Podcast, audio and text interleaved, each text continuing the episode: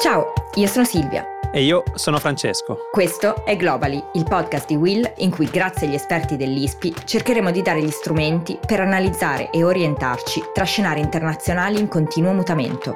Il mondo cambia in fretta e questo è uno spazio per raccontare e capire il cambiamento. La politica internazionale spiegata in modo chiaro. Il giudice ultraconservatore ma adesso ne parleremo, ma sicuramente fedelissimo dell'Ayatollah Khamenei, Ebrahim Raisi, ha vinto le elezioni presidenziali in Iran con il 62% dei consensi. Il risultato era abbastanza previsto, così come anche l'alto tasso di astensione. L'affluenza infatti è stata la più bassa di sempre, al 48,8%. Il sentimento verso il nuovo presidente nei paesi stranieri è molto diverso ovviamente. Putin si è congratulato subito per l'elezione, mentre Israele l'ha definito il presidente più estremista di sempre. Oggi ne parliamo con Annalisa Perteghella, analista ISPI e esperta di Iran e Medio Oriente. Ciao Annalisa. Ciao, ciao a tutti. Anna, allora le elezioni ormai sono passate da qualche giorno e una delle cose che più abbiamo letto in questi, in questi giorni, i titoli prima e dopo le elezioni, sono le nozioni di destra, sinistra e centro applicate all'Iran. Ma ogni volta che chiacchieriamo, eh, tu giustamente eh, mi fai notare come impropriamente noi utilizziamo questi termini. Quindi dire l'Iran si sposta a destra è sbagliatissimo dire Rouhani era un politico di centro è altrettanto sbagliato. Ci puoi raccontare un po' queste, questa distinzione, come noi forse occidentali ci proiettiamo nella politica iraniana? Esattamente, Francesco. Eh, diciamo che le categorie della politica iraniana sono difficilmente comprensibili a noi, poi insomma noi ci mettiamo del nostro non, non provando neanche a volte. Eh, quello che è sicuramente sbagliato è dire, parlare di destra e di sinistra con in mente le nostre categorie, le nostre idee di destra e di sinistra e applicarle al contesto iraniano. Il panorama politico iraniano innanzitutto è molto fluido, non esistono dei partiti, o meglio, esistono dei partiti molto ampi, molto allargati, ma c'è anche anche un'enorme eh, poi fluttuazione interna insomma, da un partito all'altro, tant'è che si dice, gli iraniani scherzano dicendo che il partito più diffuso è il partito del vento, perché un candidato che un giorno è di una, di una formazione, il giorno dopo è di un'altra. Beh, Questo mi suona realtà... un po' familiare. Esattamente, per noi è molto comprensibile, ma però ecco, destra e sinistra, così come le intendiamo noi, sono direi eh, sbagliate. È diverso invece dire centro, perché comunque Rouhani è vero che era un po' al centro, perché era al centro di qualche cosa di diverso, appunto, che non erano la destra e la sinistra, ma per l'Iran si parla di conservatorismo da una parte, quello che noi chiamiamo erroneamente destra, in realtà non è appunto la destra, ma è il conservatorismo che può essere più o meno estremo, e a, a, diciamo, all'estremo opposto dello spettro ci sono i riformisti, corrispondenti alla vecchia sinistra islamica, però appunto non è la nostra sinistra. E diciamo che questi due opposti si distinguono perché da una parte eh, i riformisti, come dice il nome, il nome, stesso, premono, vorrebbero una riforma, un'apertura eh, del sistema dal punto di vista delle libertà mh, politiche, sociali, civili, eh, tant'è che l'unico presidente riformista nella storia iraniana, Khatami, eh, è quello poi noto per tutto il discorso di democrazia islamica, ci fu proprio un fiorire certo. anche a livello intellettuale appunto di nuove idee su come coniugare democrazia e Islam. Uh, mentre dal punto di vista, insomma, i conservatori sono quelli che più, come dice ancora una volta il termine stesso, eh, vorrebbero una conservazione dell'esistente, del sistema così come è, come è nato, diciamo, dalla rivoluzione del 79 e quindi vedono ogni tentativo di apertura, seppur minimo, seppur controllato, come una minaccia alla tenuta del sistema stesso. E Rouhani stava un po' nel mezzo, quindi dire che Rouhani era un centrista e un centrista non è sbagliato perché appunto stava un po' nel centro tra questi due estremi, era un cosiddetto moderato, conservatore pragmatico, poi insomma le etichette sono molte, eh, però insomma, cercava un po' di coniugare le istanze conservatrici della appunto, fedeltà alla rivoluzione iraniana, eccetera, eccetera, con un timido sforzo di apertura molto parziale, molto controllato eh, del sistema, anche qui però chiaramente in ottica di conservazione, quindi conservare il sistema attraverso la sua apertura. Chiaro. Non so se ho aggiunto confusione. No, no, no è no, giusto, no. è giusto. È, è, cioè è chiaro nella confusione, ma nel senso che alla fine sono categorie diverse sì dalle nostre, ma nelle quali in qualche modo ci possiamo ritrovare, no? E quindi è soltanto hanno un nome diverso e vabbè, io per chiudere voglio dire che me la segnerò al dito tantissimo perché l'altro giorno io ho scritto che Rouhani era un politico di centro e Anna mi ha detto no, devi scrivere che è moderato, quindi adesso mi stai dicendo che potevo scriverlo. Quindi no, ha aggiunto scherzo. confusione a te, fondamentalmente. Esatto. A me Chiedo tantissimo. Vegna.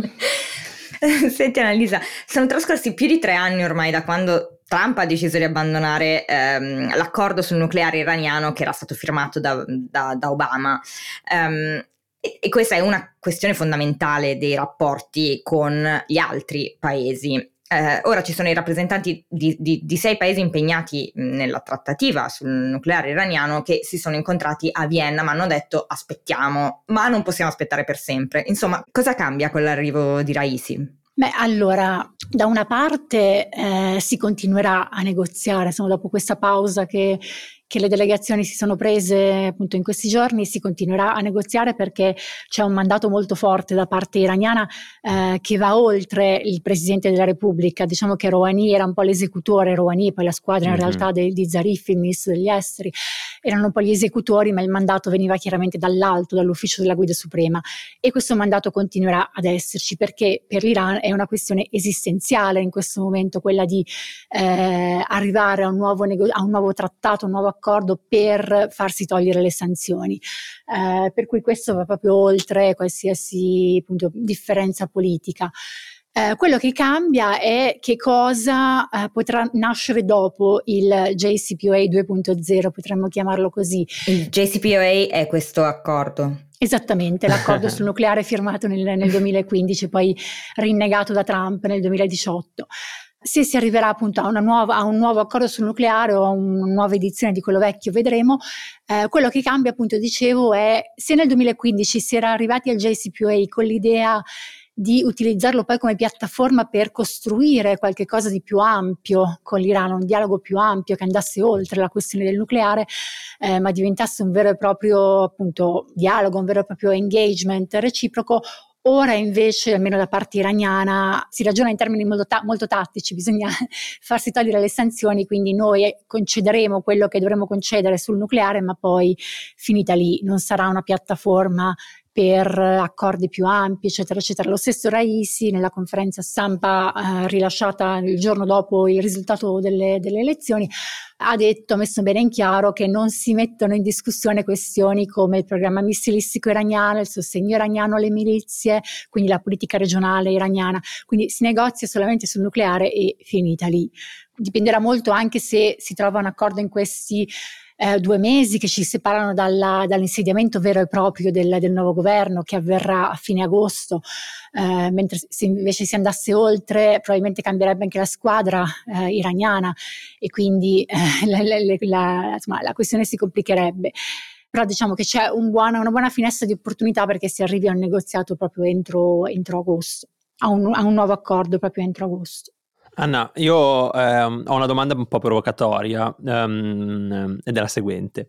Eh, I cittadini iraniani, insomma, qualcuno potrebbe dire che non hanno fatto poi così tanto male a votare per un conservatore, o però qualcuno che comunque viene dipinto come, un, come una figura eh, molto diversa dal presidente, dal, da, da, Rouhani, soprattutto perché proprio le promesse di Rouhani, eh, l'apertura verso l'Occidente che avrebbe portato anche prosperità al paese, sono state disattese. È una provocazione o è così? Cioè hanno votato perché scontenti e quindi dicono non ci è piaciuta una parte, andiamo dall'altra, oppure eh, insomma c'è altro? Allora, quelli che hanno votato per Raisi, eh, che appunto ha avuto la maggioranza dei voti, ma ricordiamolo con un'affluenza elettorale molto molto bassa, forse la più bassa nella storia, quindi... Meno di uno su due, no? Esatto.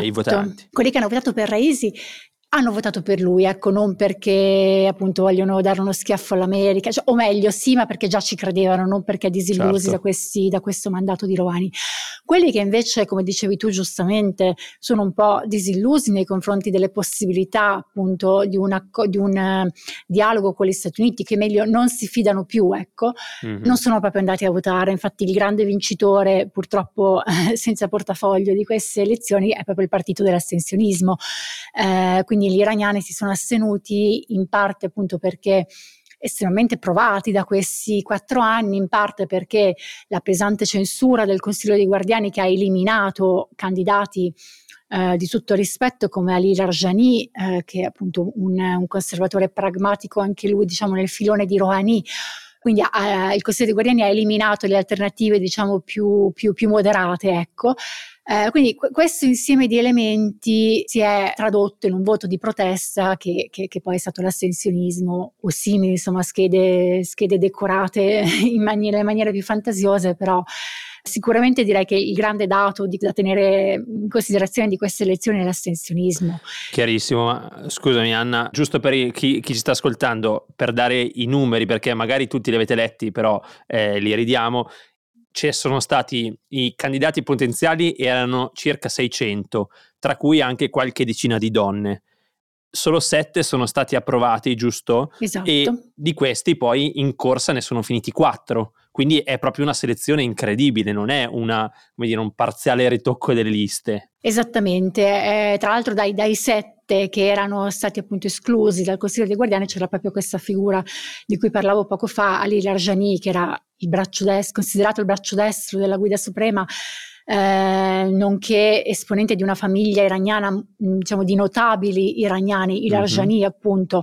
che hanno un ruolo di primo piano. Il fratello di Ali Larjani è stato capo del sistema giudiziario prima di Raisi e qui entrano le lotte intestine tra fazioni, tra famiglie, eccetera, eccetera. Però ecco, questa pesante azione di censura si è tramutata in un, nell'astensionismo. E questo, dicevo, se mi permettete, vorrei sottolineare che è, deve essere un forte segnale anche per la stessa leadership iraniana, eh, la leadership, insomma, l'ufficio della guida suprema. Certo. Perché appunto mh, si possono indirizzare, diciamo così, le, le elezioni e ottenere il risultato desiderato, poi però la legittimità del vincitore ne esce molto molto ridotta e con questa cosa dovranno fare i conti nei prossimi anni. Chiaro. Um, io ho una domanda in realtà, um, visto che ci dividiamo sempre le domande stupide e le domande intelligenti, io e Fra, uh, io ho una domanda a metà, nel senso che da una parte vorrei capire qual è, uh, co- come cambia uh, l'elezione di, di Raisi, che cosa significa no, a livello dei rapporti con i, con i paesi circostanti però dall'altra parte mh, mm, c'è, c'è, un punto che per me è molto importante, che è quella del, diciamo, de, de, del day by day delle persone che vivono nei paesi appunto circostanti all'Iran e su cui l'Iran ha un'influenza enorme. Nel 2019 io sono stata sia in Iraq che in Iran e in Iraq la situazione era particolarmente grave perché durante le proteste le milizie eh, iraniane avevano un ruolo fondamentale nel far sparire gli attivisti che partecipavano a queste proteste. Quindi vorrei capire un po' come cambierà rispetto a questa nuova elezione, sia a livello geopolitico, ma sia a livello no, della vita delle persone. Beh sì, ma tra l'altro, visto che appunto Silvia giustamente fa le domande intelligenti, per quelli eh, che, che, che, non sanno, e giusto per introdurre quello che Annalisa analizzerà, l'Iran è una potenza cosiddetta regionale, no Anna? Quindi ha un'influenza molto forte sui paesi circostanti, non solo e non tanto da un punto di vista economico, ma soprattutto da un punto di vista militare. Esattamente, l'Iran ha un ruolo eh, regionale, chiaramente direi non strettamente militare, è anche militare, ma è anche politico, cioè le due dimensioni sono molto molto mm-hmm. collegate, perché in Iraq, per esempio, il caso appunto molto interessante che Silvia ci raccontava, tra l'altro sei stata in Iraq e in Iran proprio in un periodo molto molto interessante, purtroppo non in positivo.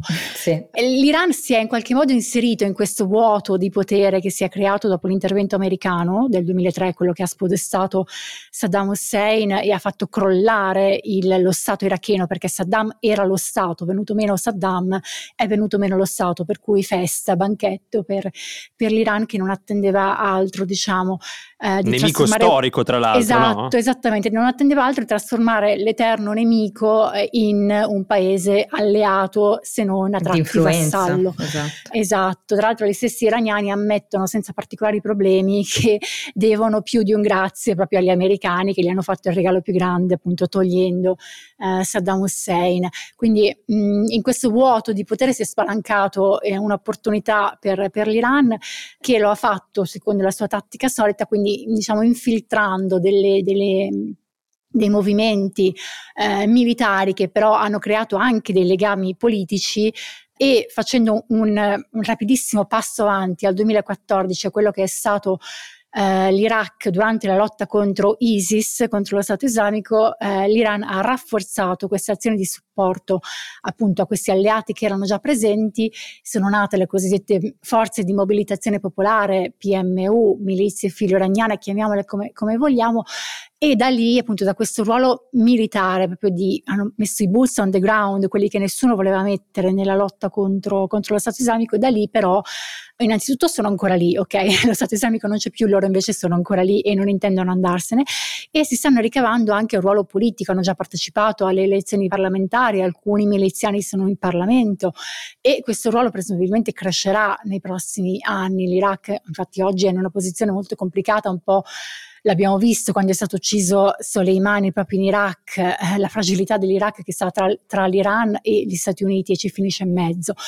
E a tutto questo, appunto per rispondere alla domanda di Silvia, tutto questo non cambierà tantissimo perché eh, diciamo che già prima insomma, con, con Rouhani la politica estera iraniana non era appannaggio del presidente e nemmeno del suo ministro degli esteri come eh, i più attenti forse hanno notato sono usciti dei leak delle, delle interviste ah, sì. eh, in cui lo stesso Zarif ammetteva di non toccare palla sulla, sulla politica estera Uh, quindi era già appannaggio diciamo, della, della, guida, della guida suprema, ehm, per alcuni dossier dei militari, uh, quindi quello non cambierà moltissimo.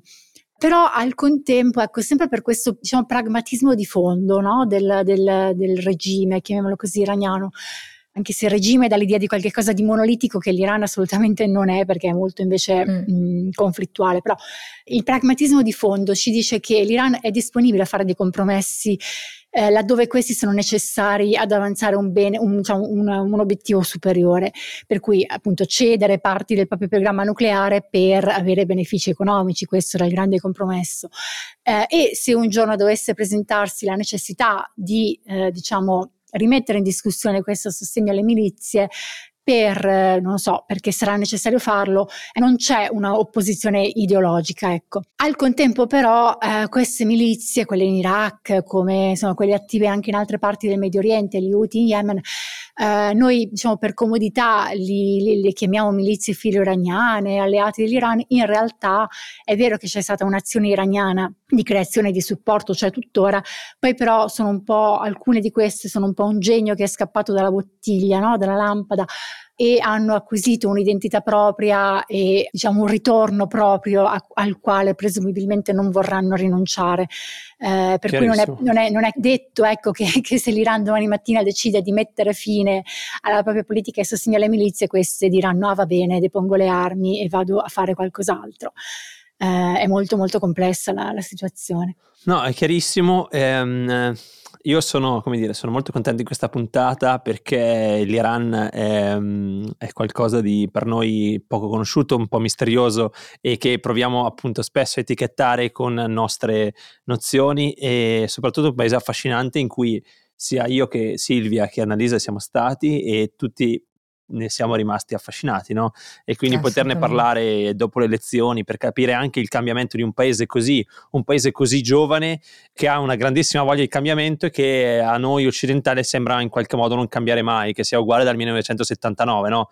Eh, quindi è un po' bello parlarne. Grazie Annalisa per questa puntata. Davvero. Grazie a voi per l'opportunità.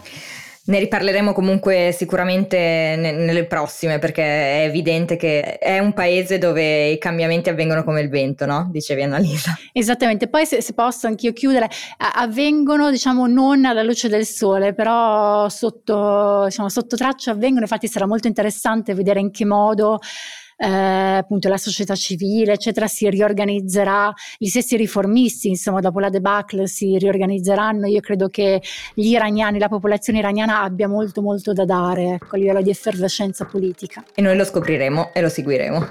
Silvia, ci vediamo e ci ascoltiamo la prossima settimana. Per questa settimana invece è tutto. Sì, alla prossima. Ciao.